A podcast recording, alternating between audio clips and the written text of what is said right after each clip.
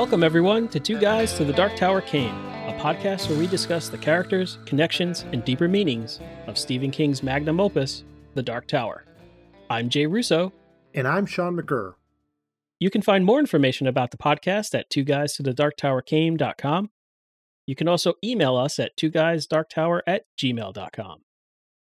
In this episode, we'll finish our read of Low Men in Yellow Coats, found in Hearts in Atlantis. Let's start the show. Bobby Garfield has a bad day. A man tries to sexually abuse him. His girlfriend, Carol, gets beat up by three guys.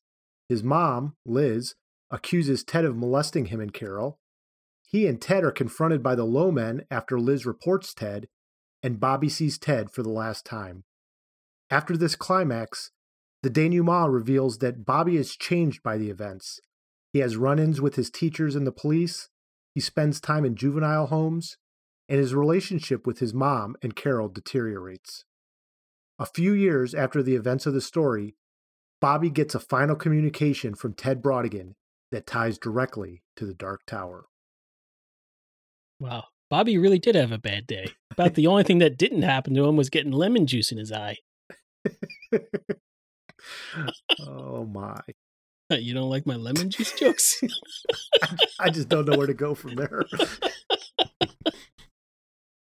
We, we've come to the end of the story. Jay, I think you and I can agree that this is one of King's better stories, novellas. Yes. Pretty near perfect from start to finish, both in what King called out in our last section, which was a good story and well written. I agree. One of my favorites. Yeah, and I liked it a lot. Uh, I think the fact that it tied into the Dark Tower was even just sort of a bonus on top of that, because otherwise we probably wouldn't have had a chance to talk about it on this episode. So, uh, good stuff. And I'm glad we had a chance to read it. And I hope our listeners enjoyed it as much as we did. Unfortunately, there's a lot of bad stuff that happens in this section. And uh, a little bit of a downer of a of a story as it as it rolls out. I mean, it ends on a little bit of an up note of you know he he Bobby and and his mother Liz sort of saying we'll get through this, and the the roses. But man, that last couple of chapters are just brutal. It's much like how when Ted said to Bobby about the inheritors that it satisfies the definition of tragedy. I think this story also satisfies that definition. There are some wonderful moments, great characters, and an excellent plot, but it does not have a happy ending. No. It it starts off like Romeo and Juliet, but ends in tragedy. exactly. To quote Milhouse. and one of the prime movers of the tragedy is Liz Garfield. Yeah. It's her events that sort of twist this and turn it up until the point that Liz returns from her trip, there is this potential possibility that things are going to turn out okay. Um, Ted has won his prize fighting bet, and all he needs to do is to get to the corner pocket, collect his winnings, and be on the next train out of town. And while it'll be sad that he and Bobby don't see each other, the fact that they are both safe and potentially have a way of communicating through Carol is going to be okay. But when Liz returns from her trip and finds Carol and Bobby with Ted and Carol undressed because of the beating she's done, that's turned it all around. Especially once we also find out that she has a flyer from the low men and she's going to turn Ted in and she's able to be able to really point where he's going to be because she finds Bobby's keychain that he got from yeah. the corner pocket. So it's sort of like uh, Chekhov's gun, except now we have King's keychain. That if a if a green corner pocket keychain fob appears on a shelf, it has to be used by the third act. Right, and it it goes off in the third act for it sure. Certainly does. So I think Liz is an interesting character. We've spent time talking about Bobby. We've spent time talking about Ted and how they fit in, and obviously they're the two main characters, but I think a lot of what we're supposed to take away from the story is the relationship between Liz and Bobby and her actions and reactions and how that impacts Bobby because we can see Bobby's life start to fall apart after he loses Ted. Yeah. And in the moment when Liz returns from her business trip, barely able to stand and walk and see out of both eyes clearly because of the incredibly terrible thing that happened to her, and then walks in on what she thinks is child abuse. That scene is such an explosion of misunderstanding, fury, frustration, and just bad decisions that I wonder if you just sum up all the things that Liz does, all the things that Liz says in that moment, is it unforgivable? Is there a way for us to look at that moment in time from her perspective and find a way to, if not forgive her, at least understand? Hmm. Um, because King does a pretty good job of making her into one of the villains of this story, but he also does a good job of making her have some dimension beyond just an antagonist. Um, so I want to find a way to at least understand. Yeah. I think I understand Liz. Liz, this is something that my wife's mother used to say I might not always like you, but I'll always love you. And I think that that's sort of what Liz runs on. It seems like everything that she does, she does because she wants to make a better life for her and her son. Mm-hmm in doing that, she takes actions that are not good for her son in the short term. Um, and because of the events of her life, her loss of her husband, the fact that she's being taken advantage of and raped by her boss and is in just a bad situation, she's not able to see beyond that. Um, it seems as if she doesn't trust men, including her son. Like I think mm-hmm. at one point she says like I don't know what you're going to grow up to be like, etc. And and she's worried about that. And she doesn't trust Ted. She doesn't trust her boss. Like all of these things are conspiring against her to make her do things that aren't great in the long term, even though what she wants to do is get enough money so that she can get her and her son into a better life. And the fact that she feels that Bobby doesn't see that makes her angry, and the anger that she has for any number of things causes her to act the way that she does. And that's not to excuse that behavior, but it's a way of at least understanding that behavior. Yeah, and unfortunately, Liz does not have a naturally like cheerful spirit, no, or a or a bright outlook on life aside from like say her mistrust of men or or her somewhat desperate financial situation it always seems like they are at some point very close to poverty like and or being completely broke hmm. um they they are clearly at the lower end of the economic spectrum to begin with despite the money that Liz hoards inside the Sears catalog and things like that she doesn't get paid very well and she puts up with a lot of crap at work so that she can have a job at all. Um, but when she's not at work and when she's not dealing with the problems in her life, she's just generally not very nice. You know, there there's a, a line later on in the the book says Liz Garfield didn't make friends. Right. And I remember reading that and thinking, yeah, that's like kind of stating the obvious. like like somebody like her it's kind of off putting. I think if people didn't know her and tried to become friendly with her, they'd be confronted by her judgmental tone and her sly looks and her really abrasive uh, remarks. So it's not surprising to me that she doesn't make friends, or she has very few, if if any. Um, but there is so much that she does wrong and so much bad that she contributes to that moment when she misunderstands Ted helping Carol that I really have a hard time forgiving her. Yeah. But I wonder if at the very end, when she takes Bobby's side and provides him an airtight alibi, is that enough to to redeem her? Like, is that enough to to balance the scales? What do you think? I think it balances the scales insofar as how she treats Bobby to some extent. I think that this is a mother protecting her son. When earlier, again, not to excuse it, she had not believed him when he told her something and mm-hmm. she had hit him and thrown him across the room in that confrontation with Ted. I think it might redeem some of that, that she realizes I made a mistake and I did not believe you when I should have. Right. I am protecting you now. I don't know if it redeems her in as far as her selling Ted out for three hundred dollars. No, because I mean, she she doesn't know what she has done to Ted.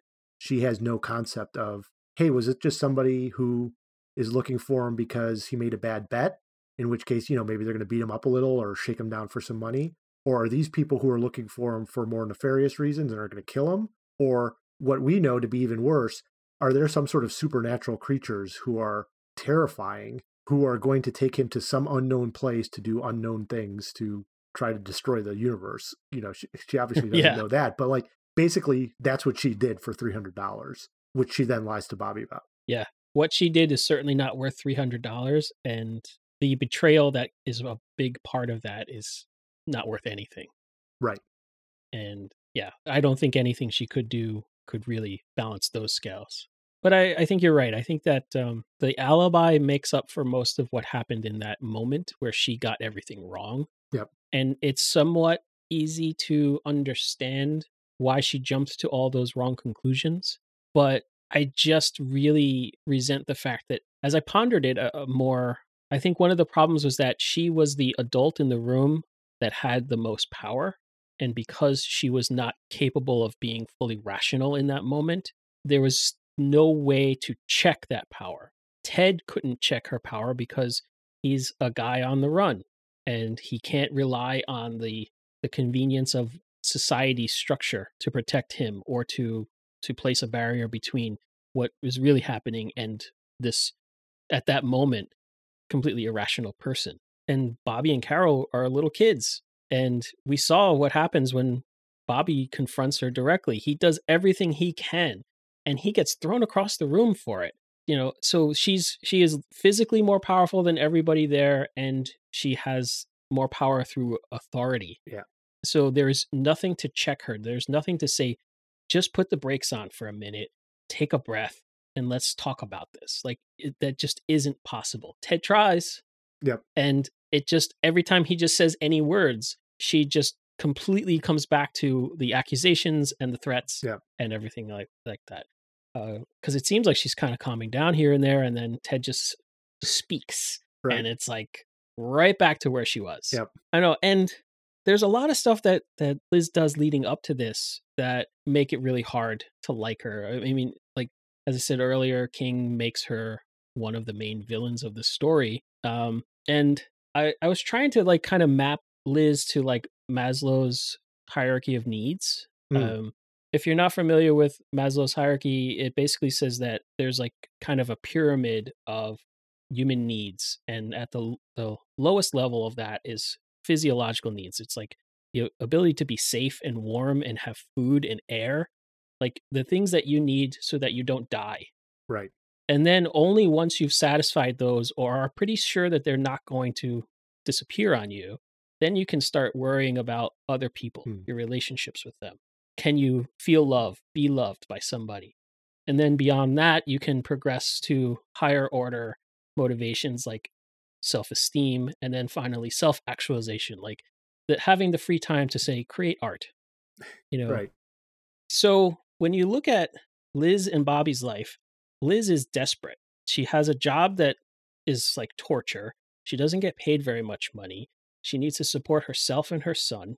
We definitely see all the signs of being on the lower end of the economic scale. And I kind of feel like she and therefore Bobby are sort of they're hovering around that second level, that safety level, and which means that it's very difficult for Liz to go into that love or being loved area. Right. And I and I wonder if that's a reason why it's difficult for her to focus on the the nurturing aspect of being a parent because she's so fixated on the safety and the physiological uh, parts of yeah. the pyramid of needs.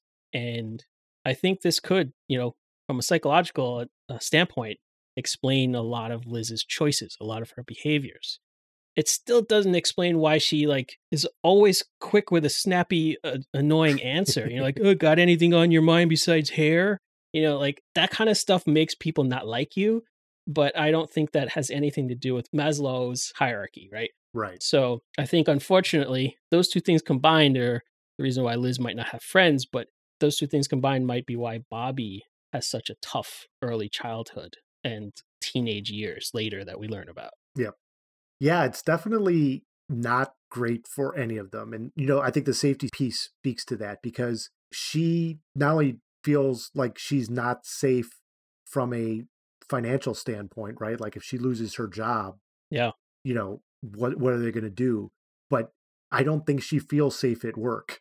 She's obviously nervous about going into the car with her boss. She's obviously nervous about this because she doesn't know what's going to happen. And she's right to be fearful, right? Like yeah. We see we we see through the eyes of Carol what has happened. You know, Bobby's dream was a precursor to that, but when Carol who has been touched by Ted and has some of his powers rub off on her. Mm-hmm. And she is touched by Liz. All of a sudden, she sees the horror. And it, like she's just terrified as a girl. Like, oh my god, why did they do that to you? What is happening? Like, and she's just beside herself with with terror and what has happened to Liz. So Liz is right to not feel safe at any point in time. So I think that that's a great point of what you're saying about um, that safety piece being a, a tough piece for Liz. Right. So we've touched on it a little bit about sort of this confrontation between Liz and Ted. And I was struck by how many really important confrontations there were in this section of the story and how they sort of build up to a crescendo and really lay out the the action that happens here but also what sort of the themes are and and and how everything plays out so there's obviously this initial confrontation between Liz and Ted mm-hmm. Um, and Bobby's obviously involved with that too. And it comes on the heels of a off-screen confrontation between Liz and Mr. Biderman and the other men right previously. So there's that. Um, that's almost immediately followed by Bobby and Ted's confrontation with the low men, mm-hmm. which is terrifying uh, yeah. to say the least. Um, and really, Bobby has no idea what he's building up to. Like he has this vision in his head that I am going to be able to protect Ted and warn him and give him some sort of sign that he can get away. And it's too late. It's, Bobby's too far gone. And when he has that, when they have that confrontation with the low men, it's really just a negotiation and bargaining to get out of there with his life intact. Right. Um, and not being taken away as well. And upon returning, Bobby has another confrontation with Liz, which is frightful in a different way. It's it's much lower key than the first fight. Like it's not physical, but they are biting words to each other, um, mm-hmm. and they mm-hmm. say a lot of things that impact their relationship. Um, and then on the the smaller end, we get the the Bobby versus Harry Doolin, where he gets his revenge for Carol by premeditating hiding with a bat and beating the living crap out of of Harry, uh, yeah. which is which is disturbing we have then two sort of not as key confrontations, but I wanted to point them out. Is one is a non-confrontation between Bobby and the corner boys, which is building up towards something, and Bobby's worried he's going to get beat up before the boy that he saw in the corner pocket recognize him and say, "Hey, no, this guy's cool," and and he survives. And then, of course, the always popular duck versus pedophile confrontation when Bobby's able to save yeah. himself by throwing a duck at a pedophile, which I was trying to explain to my daughter and wife, and they were just sort of like, "What?" And I'm like, "Yeah, a duck." Yeah, it's not common knowledge, but ducks are the kryptonite to pedophiles. yes. Oh my. So I mean, this story up until this point, Jay, has not had a lot of confrontations like this, and I know we're getting to the the climax of the story, and so it's building up towards this. But it's been a very, if not quite serene, but it's been a nice look at a town and we've talked about the childhood and the adulthood and all of a sudden in these last three chapters it's just sort of fight fight fight fight fight as as these characters come to a head and what do you think this is all about well after bobby finishes of mice and men he comes to a realization about human nature and that realization is that people need a beast to hunt hmm. and i think this is probably one of the more important themes that king is trying to tuck in here as well. Um, as you say, this is all part of the plot coming to a, a head. So we're going to have some confrontation.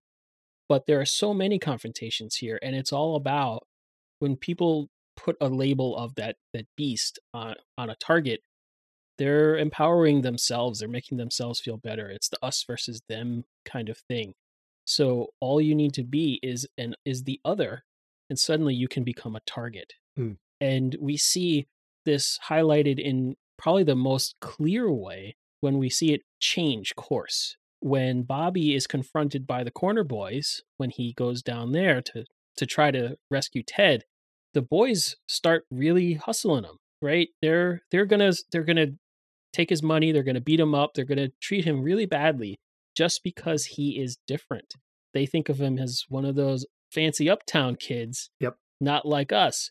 And then his old buddy who he met in the pool hall previously says no he's one of us Yeah. and suddenly bobby's okay Yeah, and then to further that point, when Bobby mentions the low men, they all bond over that, right?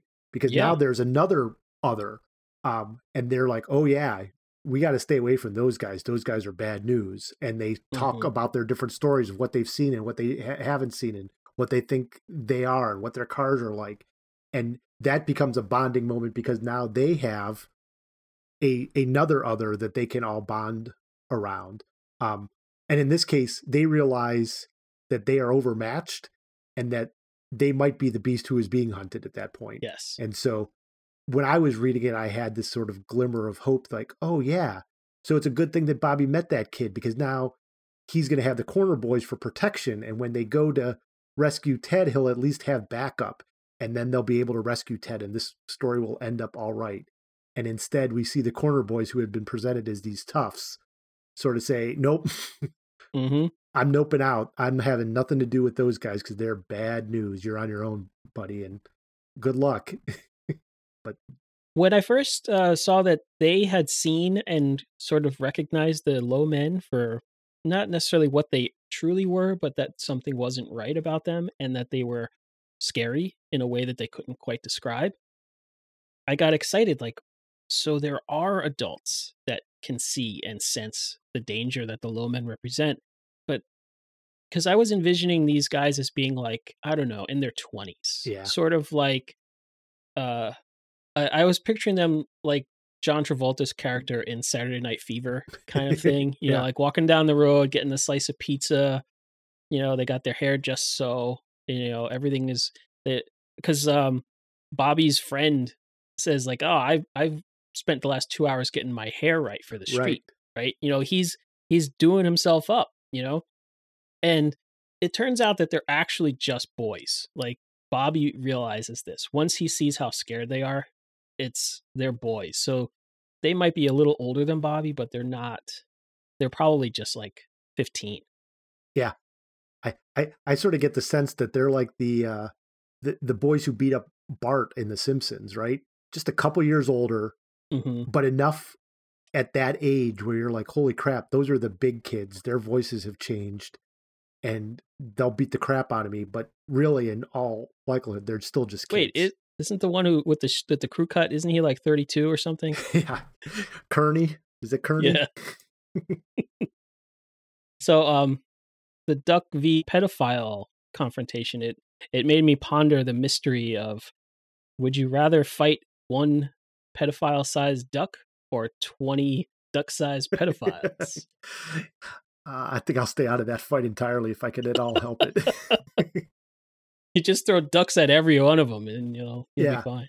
yeah, but again, King's sort of a master at pulling through the theme of what we saw in Lord of the Flies and bringing it through to this piece, you know, of of fighting the beast, having the beast as being the other, and just all these confrontations coming to a head. And it might be worth just mentioning a little bit about Bobby's premeditated attack on Harry Doolin. Like it's brutal. Like Yeah. like Bobby is not really a good person, and perhaps this is the only way that he can get back at Harry. But um, he has sort of devolved, and we see that again when he is arrested for shoplifting a little bit later, right? So like this beating of Harry is the first encounter with the police, and King has that nice l- line where he says, you know, Liz would get used to having policemen showing up on her front step. And Mhm. and you know, this is the first time, but then later on he he's caught for shoplifting and he immediately lies to the cop. He says, "Oh yeah, my name's Ralph." And Ralph of course is the name of one of the characters in Lord of the Flies. And then he says, "Oh no, that's not right. My name's really Jack Pettigrew." which is then the the other kid in Lord of the Flies, and you know he's still trying to to capture, hey, here's who I am, and unfortunately, I'm I'm like these characters. Society's falling apart, and I've become part of it. But isn't it that the Jack Pettigrew was one of the the good the ones that that held on to the like civilization? He tried longer. to, yes, but I think he was also trying to say like I'm not the boy who's being picked on, but at the same time I'm still part of this devolvement of society in some way because none of them i don't think any of them are safe at the end of the book right? Like they've all been right. changed in some way. Good stuff. Well jay i think it might be time for our dark tower thinny section. There are a lot of connections to the dark tower and i realized when i asked you a couple of episodes ago like hey, when you read this book, did you realize it was Dark Tower related? And you were like, oh, when I first read it, I didn't realize that at first. And I'm like, oh, by the time you got to this section, it yeah. must have been like hitting you over the head, like, hey, here's a Dark Tower reference, and here's another one, and here's another one. And I'm just going to not even make refer- slight references, but outright discussions of the Dark Tower here. Yeah, it couldn't have been more obvious uh, if Roland himself were reading the story to me. yeah, um, we'll just focus on a few of them because the tail end of this story is almost all a thinny in and of itself, right? So so one of the ones I wanted to call out was that Bobby has a lot of realizations and intuitions that are correct when he opens up the envelope of rose petals. Mm. And one of those is a thought that there's not just one world, not just one. There are other worlds than this, millions of worlds, all turning on the spindle of the tower. And this is exactly our understanding of what the tower is. This is what we learn in the Dark Tower books. Bobby has this direct connection to the rose petals of the fields of the Con-Con-No-Re, and maybe through the magic of the the tower and his physical connection to these petals, you know, he he understands even if he doesn't fully grasp it. Yes. You know, and maybe he gets some sense of how big the situation really is just how important Ted is to this story, perhaps. And from our perspective, having finished reading the books, we realize that despite the nature of this story being a tragedy, that there is actually a happy ending of sorts here. Yeah. Because we know that A, the Dark Tower has been saved, and that B, Ted Brautigan has been there because he's mm-hmm. able to collect these rose petals. Um, and obviously that could not have happened timing wise in the book until after Algul Siento has been freed. The mm-hmm. breakers mm-hmm. are no more. And Roland has saved the Dark Tower and made his way there. Ted Brautigan obviously followed after there and got there to get the petals. So we it's know spoilers for the Dark Tower. I know, really, right? But like, I mean, th- that's sort of my takeaway from this that there is a little bit of hope here at the end. In addition to the fact that, as we said earlier, you know, Bobby and his mother, after he opens this letter, sort of reunite and say, you know, what are we going to do? She says, the best we can. He says, the best we can. So there's a little bit of hope here at the end. Yeah. You know, joking aside about spoilers, King wrote this book before, before he wrote he wrote book five, let yep. alone six and seven. Yep. So if you had read this book in publication order like we did originally, and you see this, does that kind of spoil the ending a little? I don't know. Like, I guess you would have to make that assumption. I don't, you know, like unless the road, like if you you would had i mean i guess the rose petals had already been discussed right mm-hmm. eddie eddie had already had his vision of the tower surrounded by roses so we knew what that meant but uh, i don't know if, if people would have made that leap but earlier on uh, another thinny is when ted meets with the low men he actually says at that point there is a gunslinger and the low men say gunslinger pa and he's like Yet he and his friends have reached the borderland of End-World. So Ted has somehow already seen the fact that Roland and the Quartet are approaching and are on their mm-hmm. way there. So, I mean, that's like really just sort of spelling it out like, hey, I know about Roland and he's on his way and he's going to potentially save the day here. Um, big. Yeah. And here. he's telling us, the reader, pretty much exactly what the Roland status is at the end of book four. Yes. Right. So we're not learning new information from Ted in in regards to that. You know, it's not like, oh, uh, they're hanging out in Calla Bryn Sturgis right now. Right. Like he, he doesn't say that. But it's interesting that Ted somehow has even this information You know, he's been trapped in Algul Siento, was transported through a magic uh, teleportation doorway that Sheemie made for him, and ended up in 1960s Connecticut. When did he have a chance to know what Roland's doing? Good question. There seems to be all sorts of time and space things here that can boggle your mind if you get too deep into it. I know we try to map it out at one point and it's just all over the map here. But that sort of leads me to like a, a question that I had is, you know, it seems like the publication order of these books kind of matters. Hmm. If King is going to be this blatant with Dark Tower content, it kind of makes this into a Dark Tower book. And if you read this out of order, like we just have, does it change your experience? Does it lessen your experience? Does it matter? Um, should it matter? I I don't know. Yeah, it it's tough, right? Like if you're going to tell a story, if you feel that something is an essential part of the story, I think you've got to plug it in and make it that. hmm Like King sort of has done with the wind through the keyhole, and he, and when he has said in his own words that he thinks that that is volume 4.5 in the series. Yeah. Um, he has not said like this is volume 4.75 or or something like that. But it kind of is. but it kind of is yes like and, and whether or not it is essential or you know little sisters is sort of a prequel and it's not essential but it's sort of set in the dark tower world. Is there anything in here that is essential for us understanding the plot of the dark tower and and and telling that story? And i'm i'm not sure that there is. I think it adds a nice piece we get a much better understanding of ted and and his Mhm. background and why he is the way he is in book seven but yeah that's a tough one reading reading this out of order and i think there's probably readers who would have it both ways Yeah, uh, you and I struggled with that exact issue when we were making plans for our podcast. right We debated many times should we should we tackle Low Men in Yellow Coats before we start book five, or at least book seven, Yep. Or should we stick to the core books? And we ultimately came down on the decision to stick with the core books, and we'll we'll eventually make our way to this story and others like it after finishing book seven. And I think that's a fine decision. I don't regret it. But I do know that when we catch up with Ted in book seven, I kept saying, Oh man, I really wish, we could have talked I really wish we could have talked about this already. Yeah.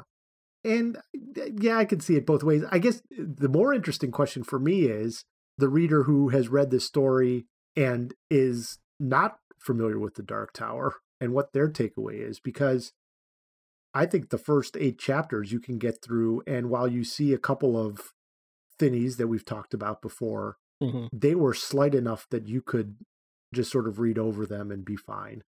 Um, by the time you get to this part of the book, it's pretty heavy-handed here. Uh, the the Dark Tower stuff, and you could go a few pages and be like, "What on earth are they talking about? What is this gunslinger thing? What is this tower? What are these roses? What is the role of Ted Brautigan and what he's doing? And why should I care about it as a reader who has not invested the time in the Dark Tower. And I wonder what those readers think. And obviously, I was one of them, but I don't remember enough about my reaction.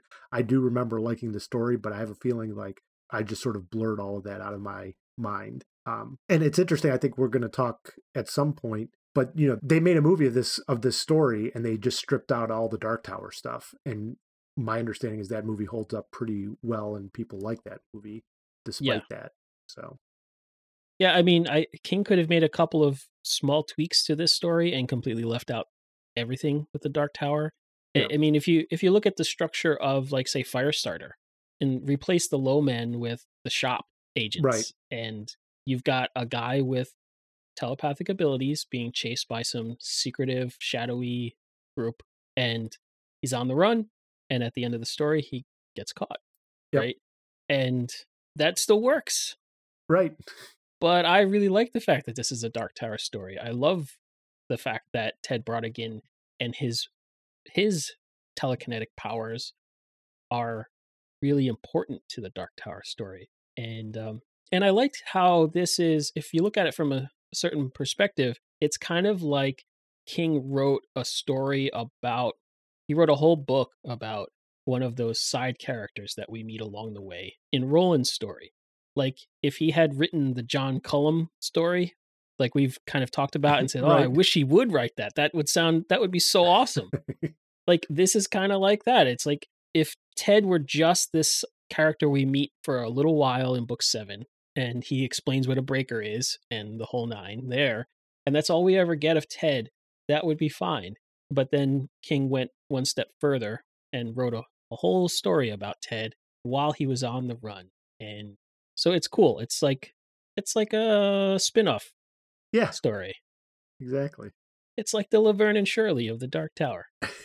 or the Mork and Mindy. Yeah. Well, well, it was good. I, yeah, I can't emphasize enough how much I enjoyed this story and what a good read it was. Um, and I'm glad that we had a chance to talk about it and and cover it here because you're right that the Dark Tower stuff, especially after just reading the whole series, it did add something to me that obviously I missed the first time when I read this, and it does add a certain emotion to it, knowing like where Ted's going and the fact that Bo- Bobby's eyes are open to a bigger world. He's never going to see all of it, as you said. He, he's never going to grasp the whole thing, but he's going to see a little piece of it, Mhm. and and what that means, and also just how we we've seen how Roland and his quest how it directly impacted his quartet in ways good and bad, and here's a character who's immensely impacted by it. Like his life totally changes, and it's only because of you know a few weeks with a guy and one encounter with a lowman, and it's enough to send him just sort of into a spiral, just because of Yeah. the the horrifying nature of not only the the lowmen themselves and the, the way the tentacles build into their brains and just the the knowing of what they could potentially do to him and Ted, but seeing the cars and just how they react, just you get that sense of if you were to ever see something supernatural, how much that would just sort of mess with your mind in a crazy, crazy way. Yeah. I mean, look at all the the one-off characters in the Dark Tower books, like the woman who saw Susanna materialize Right. in New York City, right? She her life basically just was ruined by Yep. that experience because no one would believe what she saw, and she did see it. So Yep. it's like, how do you, how do you? It's one thing to see somebody just sort of materialize in space that wasn't there. It's another thing to see cars that are alive and I, I mean, is it the Crimson King who's actually sitting in the car? But at one point, like he sees a like different from the low men. There's just a horrible guy in one of the seats of the cars, and he's just No, uh, Bobby sees the low men for what they really are. oh, eh, the guy in the Like- car. like- got it. Yeah, like yeah like his his human disguise is kind of uh here it's presented like it's sort of like um a magical disguise right. like like if you if you know how to see past it or if he lets down his guard for a moment or stops concentrating you'll see his true form right. like the little sisters but that doesn't quite jibe with what we know about the can-toi that when we learn about them in Dark Tower 7 I mean these are physical creatures with like rat-like faces and human looking faces like masks over their heads Mm. so I think they could fall asleep and still look like a rat-faced creature with a mask on Right. I don't see why Bobby would see this long, thin limbed thing, but I don't know. There, there's a little bit of disagreement here between this book and and the Dark Tower. the Dark Tower fine. canon, but yeah, we'll, we'll get through it. Yeah. All right, Jay.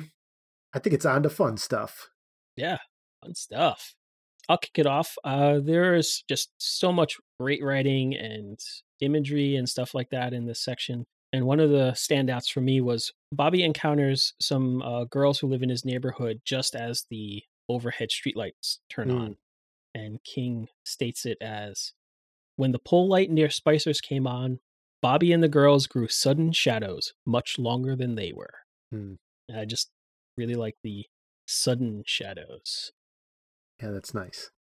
I have always thought of Stephen King when I see a Greyhound bus because he has a tendency to call it the big gray dog. Mhm. And I don't think this is the first time or the last time that this has come up in a Stephen King book, but uh, we see it here again because Bobby asks if that's how Ted's going to leave town. And, you know, it's best that Bobby doesn't know, so he doesn't get that information. But I love that. I love the imagery of calling it the big gray dog. I always wonder, though, why the big gray dog is spelled gray with an A when Greyhound bus is gray with an E. King always spells gray with an A. Right. But you'd think you'd say gray with an E when it refers to the big gray dog of Greyhound. But yeah, I'll blame it on his editor. Another example of the wonderful imagery in this section is when King says that uh, the apartment buildings with fire escapes zigzagging up the sides like iron lightning. Oh. Pretty cool. I love the the imagery. It also makes me think of Joe versus the volcano. and that lightning symbol just keeps coming back uh, throughout the movie. It's great. If you haven't seen that movie, it is an unsung masterpiece. It does not get the credit it deserves. A, a lesser movie in the Tom Hanks oeuvre. That's right. uh, when Bobby realizes that Ted is going away and they're having the discussion about it, and eventually Ted's like, let's not dwell on the sadness, let's move on and talk about something else. And Bobby's like, what are we going to talk about? And Ted says, books, of course. We'll talk about books. And I think that that's just sort of pulling through that theme of literature that we've talked about uh, in the previous couple of episodes. Um, there's a lot of book stuff here, you, you, know, more of it on Of Mice and Men. And mm-hmm. that I, that's one of the four books that Ted leaves behind for Bobby. Um, he specifically gives him instructions of, you know, read Of Mice and Men first and think about guys like us and what does that mean. Um, getting back to that us versus them piece that we talked about before. Yeah. Uh, Bobby and Ted are, are guys like us. They're the Lenny and Lenny and Squiggy. the Lenny and Squiggy of Of Mice and Men. Laverne. How wow, two Laverne and Shirley references in one episode. George and Lenny. Of course, it's George. Tell us about the rabbits, George. Tell us about the rabbits. It, it, wasn't until I was in like ninth grade that I realized that's what that's what those Bugs Bunny commercials were. Mm-hmm. Were Bugs Bunny stuff was about. It's amazing how much culture I learned from Bugs Bunny and didn't know it at the time. Oh yeah. Um, another uh, great piece of imagery is when we read about the warehouses and how they loomed like giant faces from which most of the features had been erased. Hmm. Just kind of, I don't know, just it's so nice. It's so nice to just think of them as like kind of blank faces.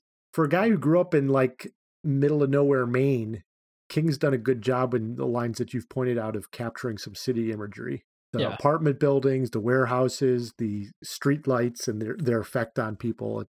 Um, so we talked a little bit before about how the car seems alive to Bobby, and in fact, it probably is. And this seems like a direct reference to From a Buick 8. And I'm not sure if we consider From a Buick 8 exactly Dark Tower Jason. I know when I read it, which is before I read any of the Dark Tower books, I considered it more of a Cthulhu mythos type things? Is there sort of the beyond the realm of man this car is somehow attached to? Um, it is my least favorite Stephen King book of all time. It's just not a good book, um, and it's not great.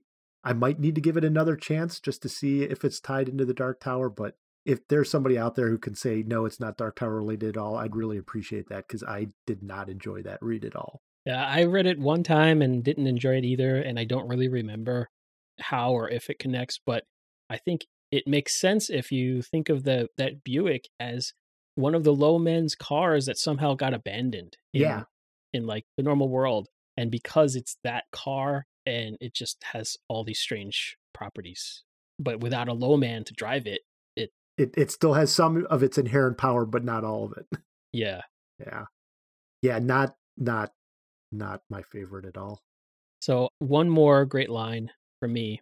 Bobby looked up at the stars, stacked billions, a spilled bridge of light, stars and more stars beyond them, spinning in the black. Hmm. I plan to memorize that line. And the next time I'm I'm off away from the, the lights of the city and I can see the stars, I'm gonna make sure I say that out loud because that's just a wonderful description of the night sky. Well, Jay, I think that's a wonderful line to end it on. And we will finish our discussion of Low Men in Yellow Coats there. And that will be all for this episode of Two Guys to the Dark Tower Came. Thanks, Jay. Thank you. Links to all of our contact information is available in the show notes. You can email us at two guys dark tower at gmail.com. Our Twitter handle is at two guys dark tower. You can also find us on our Facebook page at facebook.com slash two guys dark tower or join our Facebook group at facebook.com slash groups slash two guys dark tower. If you like the show, please rate us on iTunes. Next episode, join us as we start the title story of Hearts in Atlantis, covering parts 1 through 22. For Jay Russo, I'm Sean McGurr. Thanks for listening.